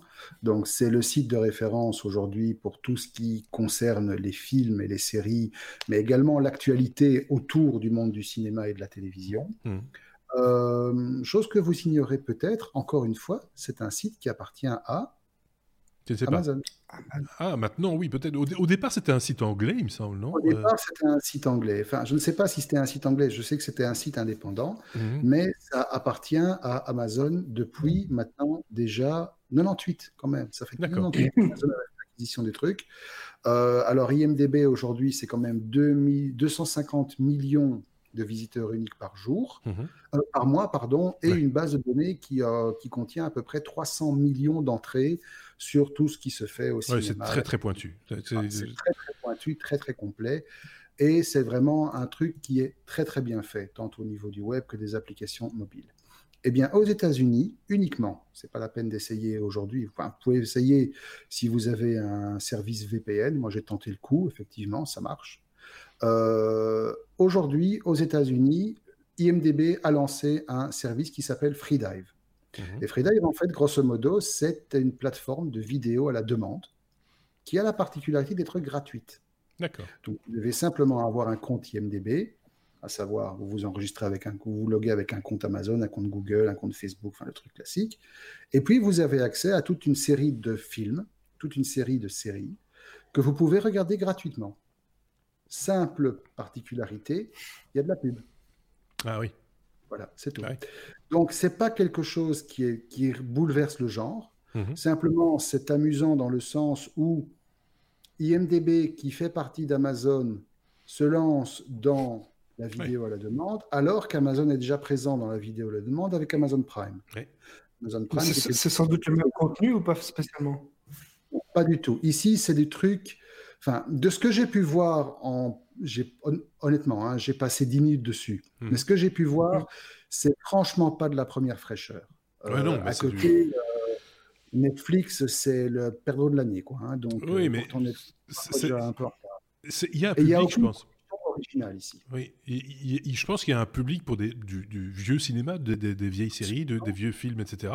Euh, alors après, il faut, il faut, il faut voir aussi si c'est si juste de la série B, euh, c'est un peu voilà. Mais mais s'il y a du cinéma d'auteur euh, des années 60-70, par exemple, c'est le genre de choses qui intéressent des gens qui s'intéressent au cinéma. Hein. Et, je pense que IMDb, c'est vraiment le site qui intéresse les gens qui s'intéressent au cinéma. si je puis, donc ça semble assez cohérent. Après, il faut voir. Maintenant, pour ce, qui est, vraiment du contenu en lui-même, bon, il va falloir laisser au service le temps de s'étoffer un petit peu. Je ne sais pas si un jour il va franchir l'Atlantique pour débarquer chez nous. Par contre, euh, le continent européen commence quand même à intégrer, euh, à intéresser plutôt euh, certains acteurs du, du, secteur, parce que j'ai vu également passer une news comme quoi l'éternel grand rival de Netflix aux États-Unis, qui s'appelle Hulu, Mhm. pourrait débarquer en Europe en 2019. Et Hulu, c'est un spécialiste de la télévision. C'est vraiment le monde des séries, c'est vraiment le Netflix des séries. Et aux États-Unis euh, et dans le monde anglo-saxon, c'est la guerre ouverte entre les deux pour grappiller le plus de parts de marché. Avec derrière euh, Amazon Prime qui fait, enfin Prime Video qui joue un peu le rôle euh, d'outsider. À savoir aussi qu'en 2019, YouTube qui a commencé fin 2018 à développer des séries originales, euh, va continuer et va continuer à les proposer en poussant notamment son offre YouTube Red, YouTube Premium, euh, mais en continuant à proposer des offres gratuites, des formules gratuites, financées par la pub évidemment, mhm. avec des interruptions de pub bien casse-pied, mais ça permettra d'avoir au moins un avant-goût. Par contre, ce que j'ai pu voir pour l'instant, alors je n'ai pas encore essayé la version premium, mais ce que j'ai pu voir de la qualité des productions YouTube en matière de séries, c'est très inégal. Il y a du mmh. très très très très très mauvais et il y a des trucs qui ont l'air beaucoup plus aboutis. Voilà, on va dire ça comme ça. Mais voilà, je suppose que les publics visés ne sont pas forcément les mêmes. Mmh je me doute que il y a certainement un public pour une série qui raconte les aventures d'une jeune fille qui se fait des réflexions dans sa tête quand elle fait ses courses. Pourquoi pas? Moi, j'ai eu trois minutes. Oui, enfin bon, il y, a par exemple des chaînes YouTube de, pour, pour, les gens qui lèchent les sonnettes. Ça, je ne sais pas s'ils ont été jusque-là. Par contre, les chaînes YouTube, alors ça, j'ai découvert, il y a des chaînes YouTube aujourd'hui qui proposent de la musique très planante avec juste des images de manga de gens qui étudient. Oui, mais il y a ça, il y a, y a eu un gros, gros, c'est un gros, euh, un gros sujet et un gros succès euh, YouTube, mais aussi Netflix durant les fêtes de fin d'année, c'était le feu de bois. C'est-à-dire que vous, aviez, vous, aviez, le feu, le feu de bois. Euh, alors c'est bien parce que vous n'avez pas les odeurs, vous n'avez pas les cendres, etc. Et quelqu'un met les bûches à votre place. Donc c'est super propre. Et, il y avait l'aquarium. Il, y a eu l'aquarium un temps. Oui, Les amis des bêtes en sont pleins, mais euh, moi je pense que je vais prendre un chat euh, bientôt euh, télé, télé, dans la télé. Je pas besoin d'avoir un chat à la maison. J'entends juste le ronron, tu vois. Enfin bref, on s'égare un tout petit peu. faut, faut tu l'as mis quelque fois déjà ce soir. euh, donc voilà, c'est une bonne nouvelle. On verra ce que ça va donner. Évidemment, tu as fait euh, un petit peu le, tu as passé en revue un petit peu tous ces services qui nous arrivent et qui vont encore nous abreuver, etc. On en parlait juste avant de commencer. Ce qui serait quand même bien, c'est que de nos côtés, euh, les, les, les, gens qui produisent des contenus, etc., s'arment un petit peu mieux face à cette concurrence euh, qui vient euh, d'outre-Atlantique la plupart du temps et pour quand même garder un petit peu la main aussi sur la culture de nos contrées. Euh, il faut un peu des deux, il faut pouvoir toucher, il faut pouvoir goûter à tout. mais si on n'a plus la possibilité de diffuser nos contenus, ça va être un petit peu problématique à un moment donné. Hein. Il, faut, il, faut, être très, très On est tout à fait d'accord. Il ne faut pas oublier que toutes ces solutions qui débarquent chez nous et qui vont débarquer chez nous sont des solutions qui, à l'origine, ont été contenues, qui ont été conçues à l'échelle d'un continent. Oui. Si on veut avoir quelque chose de similaire dans nos pays à nous, il va déjà falloir tomber sur une boîte qui veut développer un truc à l'échelle du continent européen. Or, déjà, pour ça, c'est pas gagné parce que les réglementations en la matière, malgré l'Europe, sont encore assez cauchemardesquement opposées. Et puis il y a l'aspect linguistique qui entre en ligne de compte également. enfin, tout un débat. On aura peut-être l'occasion un jour d'en débattre, euh, pourquoi pas. Mais c'est pour ça que Netflix est en train de, de, cartonner en proposant des séries en polonais, en des séries en espagnol, etc. Eux ont vraiment compris. Oui, ils ont bien compris. Ils ont bien compris comment nous avoir, oui. nos sauts qui veulent, c'est nos sauts. Euh, v, la lettre V comme VLC, qui passe un cap, cette fameuse application euh, dont tout le monde euh, se connaît, connaît en tout cas l'icône, c'est le, le, cône de circulation. si, vous connaissez, si vous ne connaissez pas, allez vite le télécharger d'ailleurs. Oui, c'est, ah oui, il faut pas traîner. Non, non, non, non c'est pas ah, ça que je voulais dire. C'est un logiciel incontournable. Bien sûr, évidemment, euh, avec Winamp. euh, mais mais le, le, le VLC, c'est vrai que c'est devenu un incontournable tellement il intègre de, de, de, de, notions différentes. On parle bien sûr de ce player vidéo quasi universel, il hein, euh, faut le dire. En fait, la, grosse différence de ce logiciel qui, en plus, est libre, euh, c'est qu'il intègre quasiment tous les, tous les codecs. Euh, donc, il n'y avait pas besoin, contrairement à l'époque au DivX Player, de télécharger des, des codecs euh, séparés. Et donc, c'est capable, c'est capable, de, c'est capable de lire quasiment tout ce qui s'écoute ou tout ce qui se visionne euh, sur, sur le web. Mais pas que.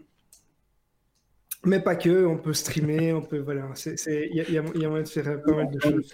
Donc, mais pas que, VLC peut le faire, mais il n'y a pas que VLC. Non. Il y a d'autres solutions. Non, ok, on est, on est, d'accord. Alors, ceci dit, donc j'étais curieux, je n'avais pas vu ça en, en, préparant ma news, mais euh, le logiciel existe déjà depuis 96. Euh, donc, c'est, il, il, est, il est pas tout jeune et il tient, il tient euh, il est toujours, il est toujours là. Et il a d'ailleurs franchi en direct au CES les 3 milliards de téléchargements sur son site web.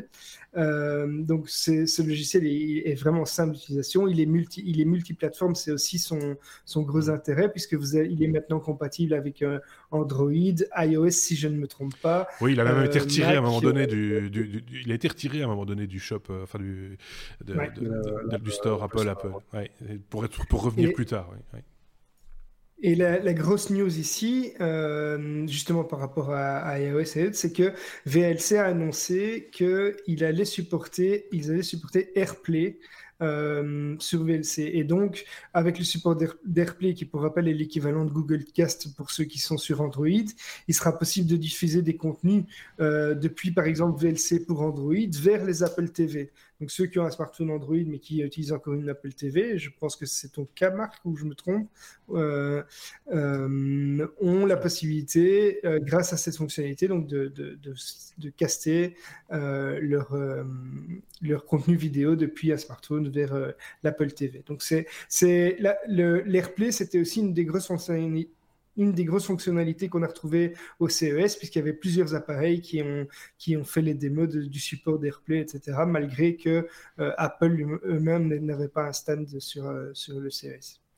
Donc, euh, il faut que je comprenne, parce que c'est nébuleux pour moi, tout d'un coup. Euh, J'installe mon application d'un point de vue purement pratique. Hein. Donc, j'ai VLC installé sur mon ordinateur. Admettons, on va commencer par là. Hein. Après, on verra les portables, les tablettes, etc. Les montres. euh, j'ai VLC sur mon, sur mon ordinateur. Je, je regarde une vidéo Comment ça se passe? Je, peux l'envoyer vers. Tu vas pouvoir l'envoyer sur ton Apple TV euh, et idem depuis ton, ton smartphone. Donc, avec un smartphone sur Android, donc moi je connais, je suis plus sur le, monde Android, mais tu peux envoyer l'image de ton smartphone. Euh, donc sur le sur euh, par exemple YouTube ou sur ta, sur ta télé si tu as une si as une, une box Android par exemple tu vas pouvoir faire la même chose avec VLC, donc sur, euh, sur ton Apple TV. Sur, l'Apple TV, d'accord, ok. Donc, euh, oui. Bon, ok, c'est intéressant. Oui. C'est une nouvelle fonctionnalité et qui, qui, va, qui va plaire aux personnes qui sont euh, qui ont un Apple TV. côté sur Android, qui ont un Apple TV, tout simplement. Ouais. C'est euh, voilà, c'est original. Euh, bon, J'ai rien à rajouter, très, honnêtement. C'est un usage tellement spécifique, je me demande si ça, va intéresser beaucoup de monde. Euh, en fait, c'est juste un moyen de, de encore d'imposer ce logiciel qui va devenir de plus en plus incontournable, quelle que soit la plateforme utilisée, avec des fonctionnalités qui vont, qui vont plaire. Parce que euh, honnêtement, avec, euh, avec euh, Android, ça, tu, as, tu avais ce genre de, choses. Mais maintenant, tu, quelle que soit ta plateforme, tu vas pouvoir caster pas seulement vers des appareils Android, mais aussi vers des appareils Apple. Donc, c'est voilà, un, un moyen d'uniformiser. Un peu comme on le fait avec, un avec Chromecast. Quoi, de tout à fait, c'est exactement ça. C'est exactement ça. J'ai mis du temps, mais voilà. bon, ben voilà, c'est une petite news. Je sais pas ce qu'en pense Marc. Euh, sur... Ça fait partie des évolutions euh, de, de, de l'application VLC. Jusqu'où iront-ils?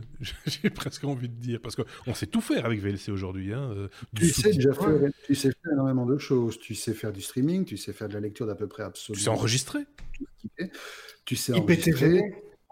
Tu sais faire de l'IPTV, puisque globalement, l'IPTV, grosso modo, c'est une playlist avec des, des adresses de flux. Mhm. Tu sais, ouais, tu sais énormément de choses. Tu sais transcoder des vidéos. Tu sais même, il y a même des plugins. Tu sais augmenter le fonctionnement du système parce que tu as un, système de scripting à base d'un langage qu'on appelle le LUA, mhm. où tu peux effectivement développer toi-même tes propres, tes propres applications.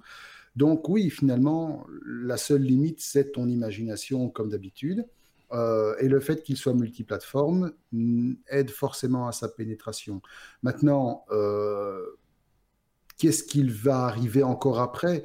Je crois que le logiciel est suffisamment mature pour qu'on n'attende pas de révolution absolue mmh. dans ce qui mmh. pourrait arriver. Euh, je me trompe peut-être, mais il me semble qu'il supporte déjà la 3D, ça de toute façon. Il est capable de, tirer parti de tout ce que vous avez au niveau accélération, GPU, CPU, etc. Donc, il est vraiment utilisable sur absolument tout. Et par exemple, sur iPad, il n'y a aucun problème. VLC vous permet d'aller chercher euh, un MKV qui est stocké sur un NAS et de le jouer sans aucun problème. Et après, de le streamer sur bah, bientôt une Apple TV. Pour l'instant, ça le stream déjà sur une box Android s'il le faut. Le couteau suisse, par excellence. Le couteau suisse, par excellence. C'est vraiment ça. La grosse force, c'est que c'est compatible avec quasiment tous les formats de tout, les, les, audio, vidéo, mais les sous-titres, les, vraiment tous les formats. Ok, euh, la seule chose que moi, je, personnellement, je lui reprocherais un tout petit peu, c'est de ne pas interpréter le timecode quand il s'agit de, fichiers euh, broadcast. C'est un petit peu, voilà, c'est juste. Euh, mais rien ne t'empêche de faire ton plugin pour ça? Oui, enfin bon, j'ai autre chose à foutre pour l'instant. je dois tester une autre de TV, je rappelle. Voilà. on en est à la lettre W. Ouais, mais non. Euh, c'est ce qui signe en général, hein. enfin souvent en tout cas, la fin d'un épisode des Techno, c'est la lettre W. Ouais, mais non. On va parler de Bird Box Challenge, euh, qui a fait sa première victime. Mais qu'est-ce donc que le Bird Box Challenge marque Alors, bah, comme d'habitude, hein, tout ce que je vais dire n'engage absolument que moi. Oui. Bird Box, voilà, Bird Box, en fait, euh, on sait que Internet est coutumier des challenges débiles. Mhm. C'est pas nouveau, ça va pas, ça va, ce sera pas le premier, ce sera pas le dernier. Depuis celui-là, par exemple, il y a un nouveau challenge qui est en train de se répandre. Euh, je vois trop souvent des trucs pareils débarquer sur Facebook. Le Noster Challenge, où en fait vous devez vous engager le Noster Challenge oh, T'inquiète pas, je vais te balancer le truc sur Facebook, tu vas voir. En fait, tu as. Je suis content de plus être sur Facebook, moi. un type qui se filme en train de regarder une vidéo. Donc tu as la vidéo qui regarde en plein écran et tu as lui qui se filme en petite euh, vignette. Et la vidéo qu'il regarde est généralement celle d'une personne très bien fournie en attributs féminins et assez peu vêtue. Et le but, c'est de prouver qu'il arrive à regarder le plus longtemps la demoiselle sans, sans que son regard dévie là où ça devient incorrect. Voilà, ce genre de conneries là. Mais bon, on en reparlera un jour peut-être. Le Bird Box Challenge, c'était beaucoup plus. Le Bird Box Challenge, c'était beaucoup plus, beaucoup plus con en fait encore. Ah. Ça vient d'un film qui s'appelle Bird Box, mhm. qui a été euh, diffusé sur Netflix euh, fin 2018, qui, de mon avis, à moi, est un gros navet, mais soit, et dont la trame principale fait que les acteurs et les personnages se trimballent les trois quarts du film les yeux bandés. Ah oui. Voilà il regarde, il meurt. Donc, conséquence, quand on regarde et qu'on meurt, eh ben, on ne regarde pas et on se bande les yeux. C'est avec, Sandra, avec Sandra Bullock, si je dis pas de bêtises. exactement. Voilà. Et donc, ça a donné, comme toujours, des idées à des gens, des idées qu'ils n'auraient pas dû avoir, et donc est né le Bird Box Challenge. Le Bird Box Challenge a consisté à se filmer en train de déambuler les yeux bandés. Alors, à partir du moment où ça se limitait à se prendre des portes, des armoires, d'autres personnes, des poteaux de téléphone, des poteaux de signalisation, tomber dans un trou, ça allait encore. Mais là où ça commençait à déconner, c'est que certains ont voulu, rappelez-vous l'histoire des gens qui dansaient devant leur voiture qui roulait, là ils ont voulu faire la même chose. Ils ont voulu se filmer les yeux bandés en train de conduire. Voilà. Et là, vous avez sur votre écran, si vous nous regardez en vidéo, le résultat. Ouais, enfin, c'est une voiture en, une voiture enfoncée, effectivement, il y a une dame de 17 ans, voilà, mhm. qui a décidé de relever le défi et de se filmer en train de conduire les yeux bandés. Ben voilà, le résultat s'est pas fait attendre. Elle a embouti trois bagnoles, elle a défoncé deux, deux barrières et elle a terminé euh, dans un mur anti-bruit. Voilà. Sympa. Il n'y a, a, pas eu de victime hormis bon, la bagnole qui est quand même assez, assez euh, démolie. Par contre, suite à ça, il faut quand même remarquer que YouTube a décidé d'interdire dorénavant tous les défis débiles. Donc ce genre de truc n'aura probablement plus droit de citer. Euh, et d'autres choses qu'ils vont interdire aussi. Euh, ça n'a aucun rapport, mais j'ai vu qu'ils allaient aussi interdire les vignettes un peu trop sexy pour des appels de trucs où il n'y en a rien à voir. Vous savez qu'il y a certainement vous savez tous qu'il y a des, ces vignettes, on se demande ce que ça fout là.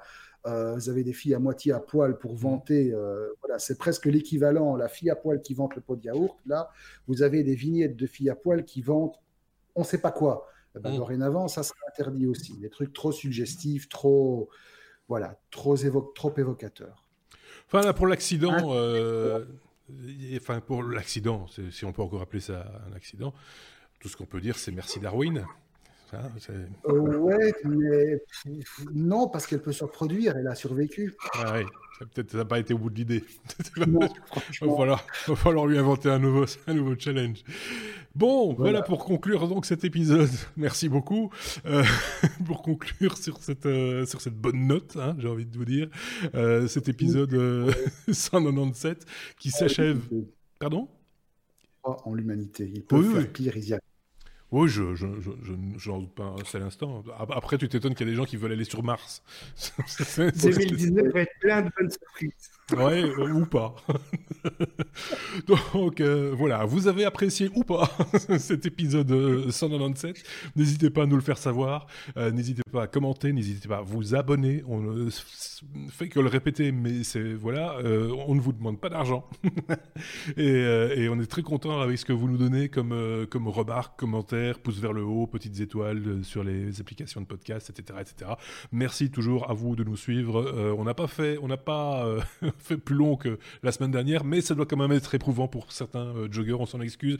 L'avantage du podcast, c'est que vous vous arrêtez à un moment donné, aller faire un tour, respirer, voir la nature, etc., revenir et continuer à écouter la suite. C'est ça aussi, euh, les nouvelles technologies, c'est ça l'avantage de, de, ce format. Merci à Marc qui lève le doigt. je voudrais juste passer un petit appel. Si ah. vous vous entraînez à courir en écoutant les technos. Et que grâce à la longueur de nos podcasts, vous arrivez à augmenter votre endurance et que vous participez à un marathon ou un truc quelconque et que vous gagnez, merci de nous faire porter une partie du crédit ou bien vous représentez, vous mettez le logo des technos dans le Oui, voilà, vous mettez, un, vous mettez une chasuble avec un logo des technos. J'ai été entraîné par les technos. entraîné par les technos. Ça devient un label qui peut sortir du bain hein, maintenant. Oui, parce qu'on en a aussi un qui prend son bain en nous écoutant et il est tout fripé.